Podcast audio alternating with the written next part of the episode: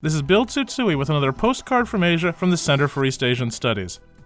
This postcard is brought to you from New York City, where Fu Qian has just had her bat mitzvah at a synagogue on the city's Upper West Side.